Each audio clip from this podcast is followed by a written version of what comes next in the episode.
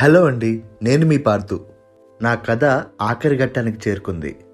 ఇది మీకు అర్థం కావాలి అంటే ముందు నాలుగు ఎపిసోడ్లు విని అప్పుడు ఈ కథ వినండి.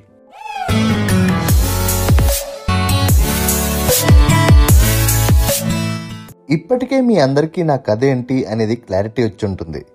నా ప్రయాణం ఎందుకో అర్థమై ఉంటుంది. జీవితంలో అనుకున్నది మాత్రమే చేయాలి అనుకునే నాకు జీవించాలి అనుకుని ఏదైనా చేయొచ్చు అని అర్థమైంది. నా చుట్టూ ఉన్న వాళ్ళు నా అనుకున్న వాళ్ళే కాదు ప్రపంచం అంటే చాలా ఉంది. దానిలో ఇప్పటి వరకు మనం చూసింది వన్ పర్సెంట్ కూడా లేదు. కనీసం టెన్ పర్సెంట్ అయినా చూడాలని మొదలుపెట్టా నా ప్రయాణం. జీవితంలో కొన్ని కష్టాలైతే తీరే కానీ కంటికి కనబడిన బాధ మనసులో అలానే ఉండిపోయింది. ఆ బాధ ఈ ప్రయాణంలో అయినా తీరుతుంది అనుకుంటున్నా నిజంగానే తీరుతుంది కూడా. ఒక మనిషికి శారీరకంగా బాధపడడానికి చాలా మందులే ఉన్నాయి. కానీ మానసిక బాధకి మాత్రం మనసే మందు. ఆ మనసుని ప్రశాంతంగా ఉంచాలి. దానికి అస్తమాను కొత్త ప్రపంచాన్ని చూపించాలి. చేతులు కాలితే గానీ వీడికి తెలియదు అంటారు కదా. ఆ మనసుకు కూడా అంతేనేమో. మనకంటే ఎక్కువ బాధలు చాలామందికి ఉన్నాయి. మనదేం బాధ కాదే అని చూపించాలి. ఇంతలో బైక్ ఆగిపోయింది. పెట్రోల్ అయిపోయింది. ఇంకా బైక్ ఆపి ఫోన్ తీసి దగ్గరలో ఉన్న పెట్రోల్ బంకుల కోసం వెతికి నడవడం స్టార్ట్ చేశా. దారిలో ఒక అతను లిఫ్ట్ ఇస్తే ఎలా అయితేనే? పెట్రోల్ బంక్ వచ్చి పెట్రోల్ తీసుకుని వెళ్తుంటే మధ్యలో ఒక పాతికేళ్ళ కుర్రాడు పెట్రోల్ని ఒంటి మీద పోసేసుకుంటున్నాడు. వెంటనే అతని దగ్గరికి వెళ్ళి ఏమైంది? అని అడిగితే లవ్ ఫెయిల్యూర్ అన్నా. జాబ్లెస్. ఇంట్లో అందరూ తిట్టడమే. ఎవ్వరికీ నినొద్దు. అందుకే నాకు ఈ లైఫే వద్దు. నేను చచ్చిపోతా అంటున్నాడు. చచ్చిపోతే ఏ బాధలు ఉండవంట. అవునా? చచ్చిపోతావా? మరి ఎందుకు పుట్టావు? అని అడిగా. ఎందుకు పుట్టడం ఏంటి?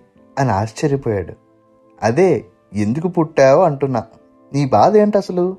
చూడు తమ్ముడు జాబ్ రావట్లేదంటే ఎందుకు రావట్లేదో ఆలోచించు.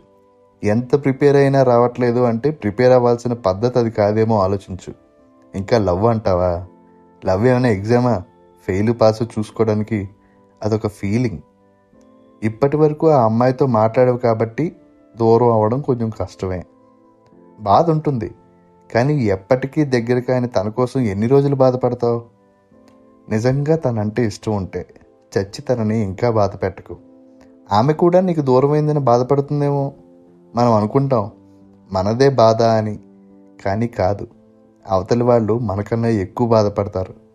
కనీసం నీకు నీ బాధను చెప్పుకోవడానికి చుట్టూ చాలామంది ఉన్నారు. కానీ చుట్టూ ఎంతమంది ఉన్నా చెప్పుకోలేకపోతున్నారు చాలామంది. అది నిజంగా నరకం. ఇంకేంటి? ఇంట్లో వాళ్ళు తిడుతున్నారు. వాళ్ళకు నువ్వు వద్దా? ఇంట్లో నుండి వచ్చి ఎన్ని రోజులైంది? నిన్న నైట్ వచ్చాను. ఇప్పటికీ ఇంటి దగ్గర నుండి ఎన్నిసార్లు కాల్ చేశారు? చాలాసార్లు చేసి ఉంటారు. ఇంట్లో వాళ్ళు తిడుతున్నారు అని నువ్వు ఫీల్ అవుతున్నావు. తిట్టడానికి కూడా ఇంట్లో ఎవరూ లేని వాళ్ళు చాలామంది ఉన్నారు.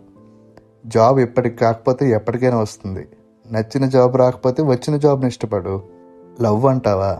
నీ లవ్ నీ దగ్గరే ఉంది. దాచుకో. ఆ అమ్మాయి పైన లవ్ చూపించడం అంటే తనతో మాట్లాడడం కలవడమే కాదు. తనకి దూరంగా ఉన్నా తనకు తెలియకుండానైనా తన గురించి ఆలోచించడం కూడా లవ్వే. ఇంకా ఇంట్లో వాళ్ళ సంగతికి వద్దాం సరిగ్గా ఆలోచించు. వాళ్ళు ఎందుకు తిడుతున్నారో? వాళ్ళు ఏం చేశారో నీకోసం ఒకసారి నేను చెప్పినవన్నీ ఆలోచించు. ఒక్కటి మాత్రం గుర్తుపెట్టుకో తమ్ముడు. ప్రాబ్లమ్స్ వచ్చేవి సాల్వ్ చేసుకోవడానికి కానీ చచ్చిపోవడానికి కాదు. ఏంటి? ఓకేనా? హా అన్నా అని ఆ అబ్బాయి జేబులో ఉన్న వంద రూపాయల నోటు తీసుకుని నన్ను ఆటోగ్రాఫ్ చేయమన్నాడు. ఆ నిమిషం నేను వెతుకుతున్నది ఏంటో నాకు అర్థమైంది. జీవితంలో ఎప్పుడూ రాని ఆనందం ఆ ఆటోగ్రాఫ్ చేస్తున్నప్పుడు వచ్చింది అక్కడి నుండి వచ్చి బైక్లో పెట్రోల్ పోసుకుని బైక్ స్టార్ట్ చేశా. నేను కూడా నా లైఫ్లో చచ్చిపోవాలి అనుకున్నా. కానీ నాకు అప్పుడు ఎవరూ లేరు ఇలా చెప్పడానికి. అప్పుడు అర్థం కాలేదు. ఎందుకు బ్రతికాను. ఇప్పుడు అర్థమైంది. ఈ అబ్బాయిని బ్రతికించడానికి అని. లైఫ్ గురించి తెలుసుకోవడానికి ఏవో పెద్ద పెద్ద పుస్తకాలు చదవాల్సిన అవసరం లేదు. తెగిపోయిన చెప్పు కూడా ఒక పాఠమే. వీధిలో కుక్క కూడా ఏదో ఒకటి నేర్పిస్తుంది. ఏ రోజు ఐ లవ్ యూ అని చెప్పుకోని వాళ్ళు కూడా లవ్ అంటే ఏంటో చెప్తారు. డబ్బుల వల్లే అన్ని బాధలు అనుకుంటాం. కానీ అసలు నీతి ఏంటంటే ప్రపంచాన్ని ఏలేది డబ్బు. కష్టాలు తెచ్చేది డబ్బే.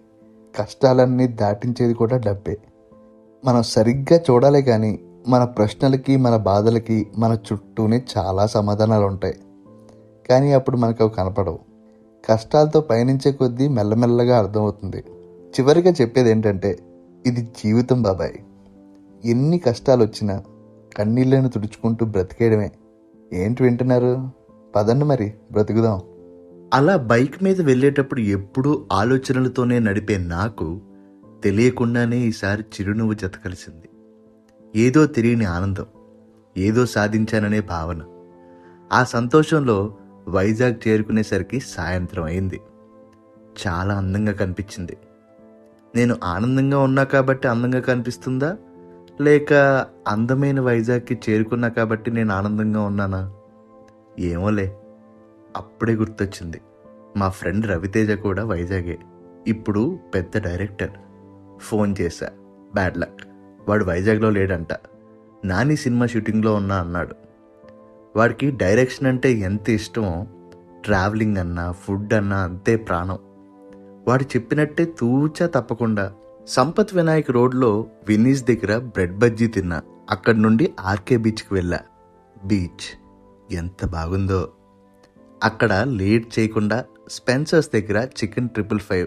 ఆహా ఏమి రుచి అనకుండా ఉండలేం. మా వాడు చెప్పాడు ఆర్కే బీచ్ భలే ఉంటుంది. కానీ కక్కుర్తిపడి అక్కడే ఉండిపోకు.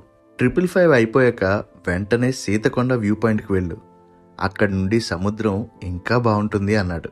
ఏముంది? ఎక్కడైనా అదే బీచ్ కదా అనుకున్నా. అయినా సరే వెళ్ళా అక్కడికి. Sitakonda view point. మా వాడు చెప్పిన దానికన్నా బాగుంది. అక్కడ గట్టు మీద కూర్చుని దమ్ములాగుతూ గప్పాలు కొట్టుకుంటూ ఒక గ్యాంగ్. కొంచెం దూరంలో ఈ భూమిలో ఉన్న అందమంతా వాళ్ళ కోసమే అన్నట్టు ప్రకృతి ఒడిలో పులకరించిపోతున్న ఒక జంట. ఆ గట్టు దాటి ఆ సముద్రం వైపు తిరిగి అది పంపించే గాలి సందేశాన్ని ఆస్వాదిస్తున్నా. అప్పుడు అనిపించింది. వైజాగ్ వాళ్ళు చాలా అదృష్టవంతులు. ఆనందమైన బాధైనా సందేహం వచ్చినా సలహాలు కావాలన్నా గుంపుగా వచ్చినా తోడు కావాలనిపించిన ఎంతమంది వచ్చినా ఎప్పుడొచ్చినా చేతులు చాచి నన్ను హత్తుకో. ఏ మాత్రం ఆలోచించకుండా నాలో ఒదిగిపో. అంటూ పిలిచే సముద్రం చెంతనుండగా వైజాగ్ వాళ్ళు అదృష్టవంతులు కాక మరేమవుతారు? ఆ గట్టు దాటి వెళ్తే కిందకి వెళ్ళే మార్గం ఉంది. మెల్లమెల్లగా అడుగులో అడుగు వేసుకుంటూ బీచ్ దగ్గరికి వెళ్ళిపోయా. చెప్పులు రెండు విప్పి మొట్టమొదటిసారి ఆ ఇసుకపై నా పాదం మోపినప్పుడు వచ్చిన అనుభవం మాటల్లో వర్ణించలేను. అప్పుడే ఉదయించిన సూర్యుడి కిరణాలు ముఖాన్ని తాకినట్టు నచ్చిన చలి తన వెచ్చని చేతులతో బుగ్గను తడిమినట్టు శీతాకాలపు చలిమంటలు అరచేయిని హాయి కొలిపినట్టు. తొలిసారి ఆ ఇసుకురేణువుల స్పర్శ ఎప్పటికీ మర్చిపోలేను. ఆ శుతిమెత్తని అనుభూతి నుండి తేరుకుని తీరా తీరం వైపు చూస్తే ఆ కెరటాలు కూడా ఏవో నేర్పిస్తున్నట్లు అనిపిస్తున్నాయి. ప్రతి మనిషి నుండి ప్రతి విషయం నుండి ప్రతి వస్తువు నుండి ఏదో ఒక విషయం నేర్చుకోవాలి అని ఈ ట్రావెలింగ్లో నేర్చుకున్నా. ఇప్పటి నుండి అసలైన లైఫ్ ఆఫ్ పార్దు మొదలవుతుంది. మరి నేను అది బతకడానికి వెళ్తున్నా ఉంటా మరి? ఈ పాడ్కాస్ట్ మీకు నచ్చినట్లయితే మీ ఫ్రెండ్స్కి ఫ్యామిలీకి అందరికీ షేర్ చేయండి. అండ్ స్పాటిఫైలో కానీ యాపిల్ పాడ్కాస్ట్లో కానీ గూగుల్ పాడ్కాస్ట్లో కానీ మరి ఏ స్ట్రీమింగ్ ప్లాట్ఫామ్లోనైనా మీరు ఈ పాడ్కాస్ట్ వింటున్నట్లయితే అక్కడ ఫాలో అనే ఒక బటన్ ఉంటుంది.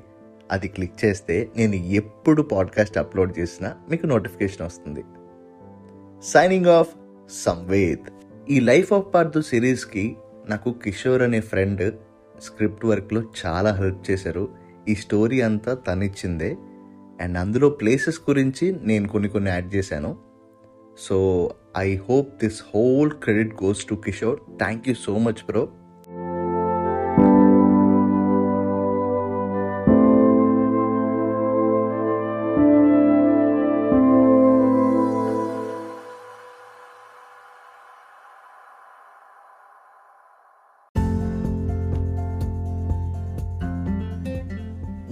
ఇక్కడి దాకా విన్నారు అంటే కొద్ది గొప్ప నా ఐడియాలజీ కానీ నా మాటలు కానీ నచ్చే ఉంటాయి అనుకుంటున్నాను. ఇంకా నాతో పర్సనల్గా కనెక్ట్ అవ్వాలి అనుకుంటే ఇన్స్టాగ్రామ్లో at the rate travel with Samved అని ఉంటుంది. ఒక్కసారి ఫాలో చేయండి. Let's live life together